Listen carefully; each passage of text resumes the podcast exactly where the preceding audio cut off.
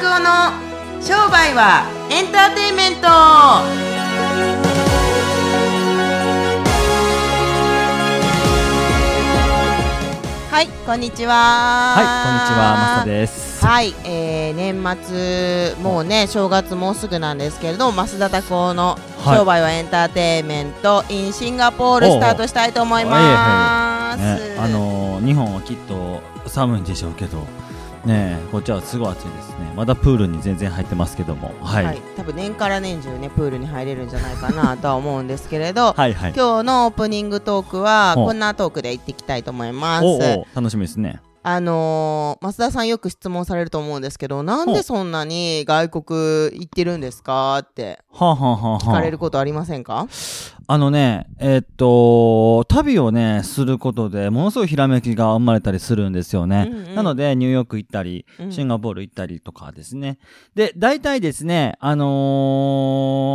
年以上続けて行ってることが多いんですけれども、うん、まあそこでビジネスが見つけられるときはビジネスを見つけて、行くような感じですね。でこ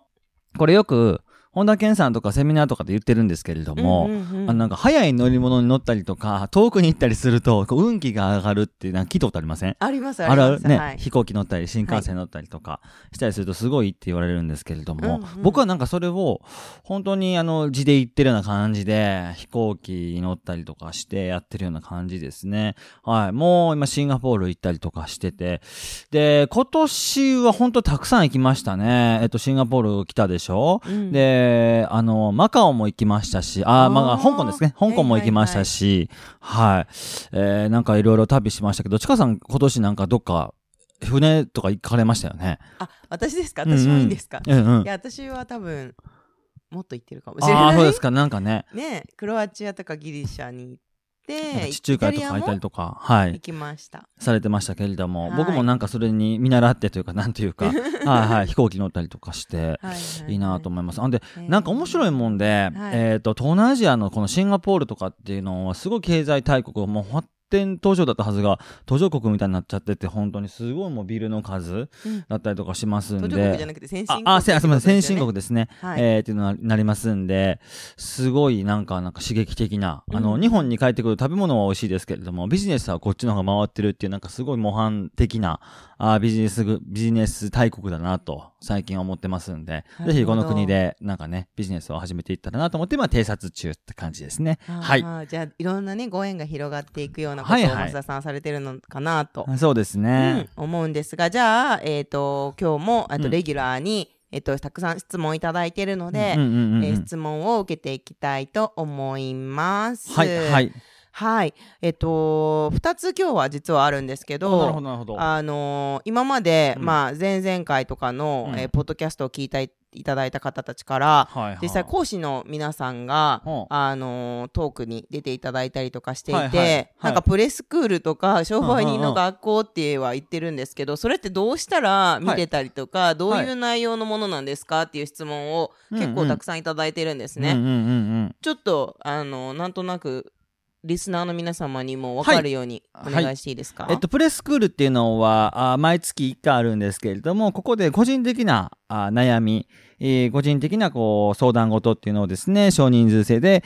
講師の先生たちが答えていてくれる、でそれをやってる学校が商売人の学校っていうだけで、商売人の学校の中のプレスクールですね。それが今12月なんで、12月にもこの第2木曜日にありましたけれども、第2木曜日で1月にも第2木曜日、2月にも第2木曜日、3月も第2木曜日やってて、プラス特別プレスクールっていうなんかそう大人数のやつがあるんですけれども、これが多分100人から150人ぐらいのプレスクールなんですけれども、これは講義形式で、1月2月3月ですね、第1土曜日が東京、第1日曜日が大阪みたいな感じで、1月2月3月とやるような感じですね。はい。普段は東京で、少人数制でやってるんですけれども、じゃそれに、行ける人っていう対象はどんな人なんでしょうか？これはまず一番最初は無料でさ体験していただけるんですけれども、まあ、続けて、無料でとか、はい、もしくはなんか定額で、参加しようと思ったら商売の学校っていうですね、ところの年間1万円の会員っていうのがですねありますんで、それに入っていただけると、はい、いつでも来ていただけるって形です。なるほどなるほど、はい、じゃあ、その問い合わせリンクとかは、はい、じゃあ今度ポッドキャストの、はいはい、欄にね書いて、そうですね、貼っといて、で呼んでいただけると分かりますんで、はい、大阪の方たちは大阪に来ていただければいいと思いますし、東京の方たちは僕のオフィスですね、はい、で毎回やってますんで、ぜひいらしてほしいなと思うんですけれども、はい、分かりました。で、はい、対象者なんですけれど、うん、実際にもうビジネスをガンガンやられている方だけしか来ることできないんですかね。いえ、そんなことありません。なんか面白いもんで、全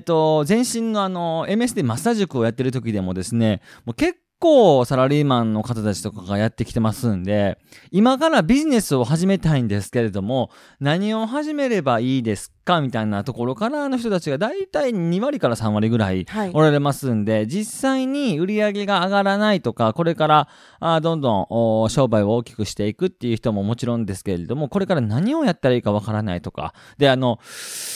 こういう人たちすごい最適だなと思うのは、今フランチャイズにまさに入ろうと思ってるんですけれども、これはどこを入ればいいですかとか、なんかそういう相談とかがあるんで、はいはいはい、面白い、なんで僕に聞いてくるねって話ですけれども、なるほどね、そう、わかりました。サラリーマン大歓迎ですよ。サラリーマンの人たちの方が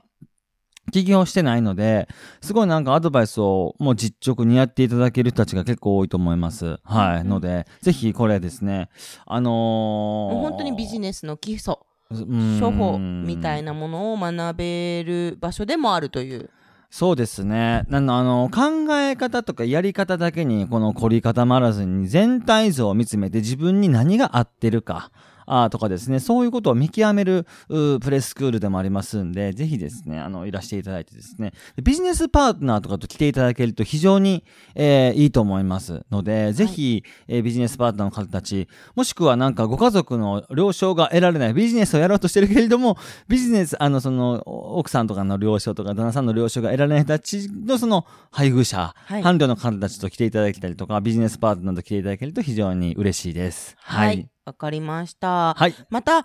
もう一つ質問がその中にあったのが、はい、プレスクールの日程が合わなくって来れないんですけど、はい、実際の学校が始まるのにはプレスクール行かないと学校には入れないんですかっていう問い合わせに対してはどうですか？これもですね、リンクに貼り付けてるんですけれども、1月からですね、特別プレスクールというところでですね、説明会も同時に行っていきますんで、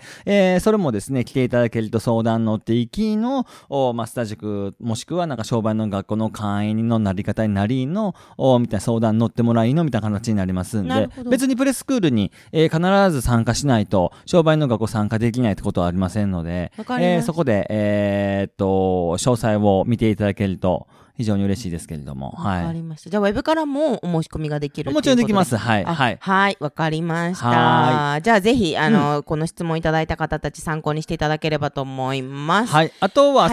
プレスクールとかはですね、ゆくゆくはオンラインでもですね受けていただけるように今アプリも作ってますんで、ぜひですね、そのアプリダウンロードしていただいて、商売の学校ですね、プレスクールに参加していただけると嬉しいです。楽しみですね。はい、いつ頃販売予定される予定なんですか？ですね、頑張ったら1月の終わりぐらいには出てくるんだと思いますけれども、はい、2月3月にはですねオンラインでもちゃんと受けられるように、環境を整えていきますんで、よろしくお願いします。はい、じゃあ、この質問にもちょっとつながってくると思うんですけど、2つ目の質問を今日は聞いていきたいなと思っています。増田さんが、たくさん旅行をされているということと、あとは、プレスクールのちょうど問い合わせのある、男性経営者の方から質問だったんですけれど、休みがやっぱり取れないんです。僕が一人スタッフいなくなると売り上げが下がってしまうかもしれない、お客さんが来るかもしれないから、プレスクールも行ってみたいって思うんですけれど、東京じゃないし遠いし、一日休むのもちょっともったいないなっていう気がして休めませんっていう質問をね、いただいてるんですね。はいはいはい。増田さん、一人で整体師されてたことあると思うんですけれど、どうやって休むことをスタートしたのかっていう。まずね、こうアホな質問だと思いませんか？毎日働いてるんですかって話じゃないですか。絶対毎日働いてないと思いますよ。毎日働いてます？どうですか？毎日働いてますか？ちかさん。はい。もうずっと24時間365日いつも忙しく働いてますか？働いてるの定義にもよるんですけど、働いてない時も寝てますね。まず一つね。絶対働いてないんです、そんなにたくさん、はい。まず働いてるとか言いながら、はい、それ気持ちが焦ってるだけで別に働いてないんですよ。で、稼働してる時間は何時間ですかってやっていったりするとですね、あんまり実は稼働してる時間っていうのは多くない。でプラス、あともう一つのアドバイスは、1日ぐらい休んで1日ぐらい休んで潰れるビジネスだったらもう潰れてしまえと思うんですよ、僕自身は、そう。ほんで例えば家族がの時間とかが取れその出張の時間が取れないとかって、僕はこのビジネスとかの講座とか講義とかセミナーっていうのは知識の仕入れだと思ってるんですよ、はい。在庫だ、例えば物販の会社で仕入れなくって売ることできないじゃないですか。僕たちって知識とか知恵っていうのが在庫だと思ってるんで、それをちゃんと1日ぐらいですね。で、1日って言ったって朝から出てきて晩に帰ればいいじゃないですか。で、また晩に帰ってまた夜中でも仕事すればいいじゃないですかっていうふうに僕は思いますけれども、休みが取れないからできないっていう人たちの末路をですね、一般的なパブリックの人たちをですね、見てほしいんですけれども、うまくいってない人たちが多いですよね。比較的休みが取れなくってなかなか自由が利かないって言ってる人たちって本当に幸せになれるんかって話なんですよ。違うんですよね。取るんですよ、休みっていうのはわざわざ。で、その一日の仕入れのために、例えば東京とか大阪出張していって、それで、仕入れていった知識によって次の日からまた倍速もしくは3倍速ぐらいで頑張ったら別に休みなんて取ればいいんですよ。僕すごく思うのは、最近家にですね、たまに6時とか5時半とかに帰ることがあるんですけども、その時の方が全然効率的、集中的にやっぱり仕事しないといけないわけじゃないですか。これがね、12時でも1時でも働けると思ったらダラダラするんですよ。3時間で終わることを5時間とか6時間ですね、ダラダラしながら終わっていくケースっていうのが、がたくさんありましたんで、はい、僕自身は休みって取れば取るほどどんどん仕事ではかっとるもんだと思います。もちろんね、25日休んで5日しか働かないとか、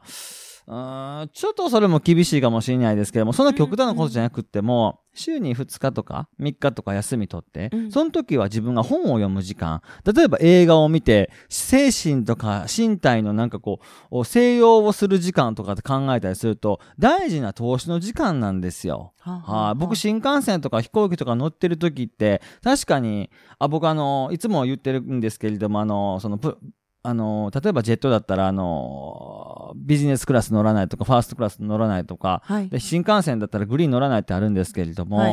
やっぱそういう交通の機関を使うことによってそれも投資なんですよね、はいはいはい。で、動いてる時間ってやっぱ集中するんですよ、飛行機の時とかだいぶ寝てますけれども、はい、でもそういう時間を大事にして、その時間を使ってビジネスの新しいアイデアを考えていくっていうのも、考えていたら移動中も仕事でしょう、そうですね、できると思うんですよ、意外にはかどりません？飛行機とか新幹線とかって僕すごいはかどるんですけれども、多分お尻の時間が決まってるから、例えば東京大阪間だったら2時間半じゃないですか、はい、この2時間半の1時間、30分寝たとして、はい、2時間はメールマガジン4本書くとか3本書くとかってストップウォッチ測りながら僕やってますけれども、そういうことやってるとすごいいいと思いますし、さっきも言ってた早く家に帰るということは、はい、午前中とか昼過ぎにも仕事が終わっとかないといけないってことなんですよ、なので休みを取るってことはそれ以外のところで集中するプラス、その行った勉強の時ぐらいは集中してタブレットとか全部オフにして、もう紙とペンだけで集中してってやっていくっていうのが次の日から2倍速3倍速にですね、ビジネスを加速していく秘訣になるんだと僕自身はすごく思いますんで、休み取った方がいいです絶対。はい、わかりました、じゃあこの方にちょっとアドバイス、ヒントをね、ぜひ増田さんからお願いしたいんですけど、とはいえ今の増田さんは、もう例えばね、毎月海外に行けたりとか、もうそういうステージだからそういうことが言えるじゃないですかっていう風に言う方もいっぱいいらっしゃると思うんですよね、うんうん、その当時自分自身が本当にもうフル稼働で自分一人で移動してた時に一番最初にどうやってって突き破って休みを取り始めたか、なんか参考になることあればと思うんですけど、やっぱり例えば治療の1日の治療の時間っていうのがだいたい本当に長い時で15時間ぐらいあったんですけれども、それはやっぱり前後左右とかにやっぱり散りばめていきますよ。1週間後2日前とか、やっぱりその予約が入ってるのを散りばめていってでその日を丸々開けておくとか、なるほど、ねうん、もしくは一緒に東京に僕お客さんたちとですね新幹線とか乗って一緒に東京行ってくださいとかいうケースもあったんですよ。例えばコンサルと整体を同時にやってる時なんて新幹線一緒に乗って行ってる間に1時間半コンサルしますとかよくやってたんですよ本当に。だし同時進行やっていったらいいんじゃないかなってなるほど、ね、僕は今お金があって時間があるからできるんでしょっていうところに対するこの反論をしますけれども、僕その時は別にお金なかったんですよ、うん、ただただ勉強をしに知識の仕入れをしに東京に行ってただけなので、そこの時にお客さんたちのコンサルティングだったりとかさすがに整体はできないですけれども、はい、やっぱその整体の予約時間もやっぱ前後左右にまあ、前後でですね振り分けていくってことをやってましたから。あ、なるほどね。あと塊にするんだ。そうそう絶対塊にしていくっていうのはありますね、はい、っていうのがありますんでぜひですね、はい、これ参考にしてほしいなと思います。はい、じゃあ、今日はそんな感じで終わっていきたいと思います。はい、どうもありがとうございました。ありがとうございました。